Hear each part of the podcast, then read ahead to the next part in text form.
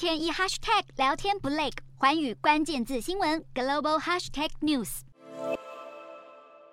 穿上泳衣泡在冰凉的水池里，越南有够炎热，首都河内这几天的高温都超过摄氏三十五度，民众要么前往水上乐园玩耍，不然就是待在室内吹冷气，这也导致用电需求大增，偏偏当地多处地区大缺电。民众大喊缺电，但越南工贸部副部长杜胜海挂保证，从现在到二零二三年底，全国生产生活用电基本上不会发生电力短缺。只是国有的越南电力集团总经理陈廷仁却坦言，供电挑战很多，尤其从五六月开始，高温推升电力需求飙升，偏偏水利不给力，电厂运行和维修都出问题，进而影响电力供应。尤其北部地区，即便到了二零二四年到二零二五。五年还是依然无法摆脱限电和停电。电力吃紧，六月时一度传出北部省份的工业区轮流限电，大大影响生产，连南韩的三星电子、美国苹果公司等国际企业都难逃。